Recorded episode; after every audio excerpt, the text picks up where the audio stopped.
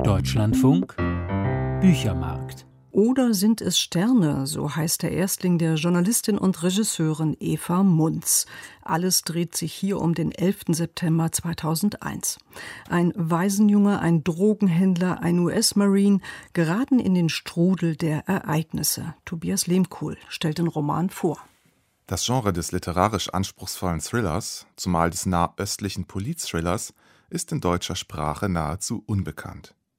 Das Feld wurde bislang allein von Shako Fatah besetzt, der sich wie kein zweiter im irakisch-kurdischen Konfliktgebiet auskennt und zuletzt mit Schwarzer September einen so hochspannenden wie hochkomplexen Roman über die Wurzeln des islamischen Terrors in den 70er Jahren veröffentlicht hat. Der größte Erfolg, wenn man es so nennen kann, des islamischen Extremismus waren die Anschläge des 11. September 2001. Diesem Ereignis hat die bislang als Journalistin und Regisseurin arbeitende Autorin Eva Munz nun ihren Debütroman gewidmet. Er arbeitet gekonnt mit den Konventionen des Thriller-Genres, ohne bloß ein weiterer Genreroman zu sein. Zu den durchaus anspruchsvollen Konventionen zählen verschiedene mehr oder weniger exotische Schauplätze, möglichst unterschiedliche Charaktere, pointierte Dialoge, eine Portion Action und eine schöne Frau. Letztere ist der einzige Schwachpunkt von Oder sind es Sterne die geheimnisvolle Ines, die dem afghanischen Geschäftsmann Hassir Saman in Paris den Kopf verdreht. Ihre Figur ist allzu klischeehaft geraten. Anders die drei eigentlichen Hauptfiguren, allesamt Männer. Besagter Hassir, sein auf der Schwelle zur Pubertät stehender Neffe Samer, der in einem Waisenhaus in Kabul ob seiner Sommersprossen und hellen Hautfarbe dem Spott und den Schlägen seiner Mitinsassen ausgesetzt ist, und schließlich Leutnant Ryder, der in Kalifornien gerade wir befinden uns kurz vor dem 11. September 2001, seine Ausbildung bei den Marines bestanden hat. Seitdem ist das Soldatenleben ein Spaziergang. Militärkonfrontationen auf amerikanischem Boden unwahrscheinlich. Somalia ein unscharfer Fleck auf der Weltkarte.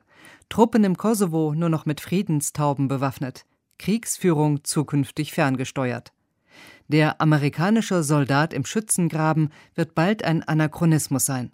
Ryder kann sich zurücklehnen. In ein, zwei Jahren wird er sich von einer Sicherheitsfirma anstellen lassen und bei Geldtransporten eine ruhige Kugel schieben oder ein paar Omas vor einem Waldbrand retten. Da aber grätscht, wie es heißt, ein seltsamer General in die Idylle und beordert Ryder zu einem Spezialkommando. Die Szenen des Wüstentrainings samt schamanistischem Ritual geraten Munz dabei in bester Thomas Pynchon-Manier absurd komisch – aber keineswegs übertrieben unglaubwürdig. Auch die Figur des Samer wirkt überzeugend, Kind eines sowjetischen Soldaten mit der afghanischen Schwester jenes Hassir Seman, der von Paris aus das ererbte, nicht ganz koschere Geschäft seines Vaters führt. Erzählt wird aus drei unterschiedlichen Perspektiven.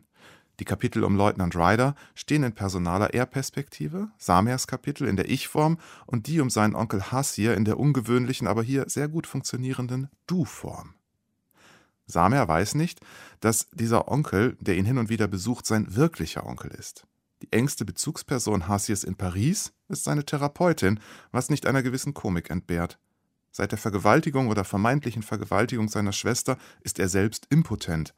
Schließlich aber ist es nicht die Therapeutin, sondern die geheimnisvolle Ines, die ihn heilt und dadurch indirekt auch die Dinge in Bewegung setzt, Hassiers und Samers Reise nach Kalifornien, wo sie die dort lebende Mutter-Schwester dann doch nicht aufsuchen. Stattdessen besucht Samer ein Bordell und wichtiger noch für den Roman ein Konzert von Destiny's Child. I'm a survivor. Auch ich lasse mich von der Musik in den Bann ziehen, singe, tanze, juble mit der Menge. Ich bin so verzückt, dass ich die Augen schließe und vor Freude in die Luft springe. Inmitten der Zuschauer fühle ich mich nicht mehr wie ein Außenseiter, sondern wie ein Teil dieser großen Bewegung. Die Gesänge dieser Engel sind so bezaubernd, sie streichen über meine Haut, tauchen in mich hinein und beleben mich in meinem tiefsten Innern. Er ist es, Allah der Schöpfer, der dieses Wunder vollbringt. Er wirft meine Arme in die Höhe, erweckt alle meine Sinne und auf einmal werde ich mir des riesigen Universums und der Macht unseres Glaubens bewusst. Die Lebensart der Amerikaner übertrifft alles, was ich mir je erhoffen konnte.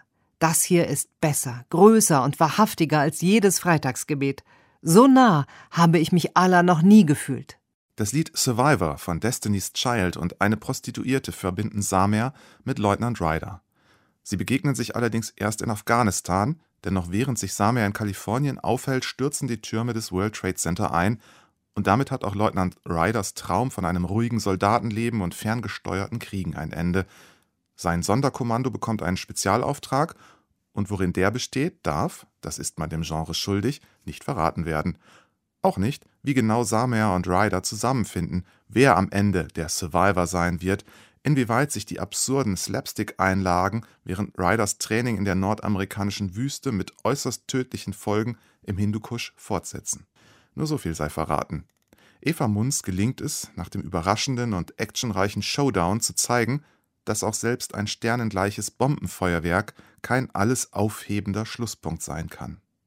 So wie heute in Afghanistan noch kein Frieden herrscht und überall, ob in Syrien, Libyen oder dem Jemen, nie enden wollende Spiralen der Gewalt zu beobachten sind, so zeigt Munz, welche Folgen die Gewalt für die einzelnen Beteiligten haben kann, wie nicht nur der Körper, wie auch Geist und Seele Schaden nehmen. Insofern ist ihr Roman mehr als ein konventioneller Thriller.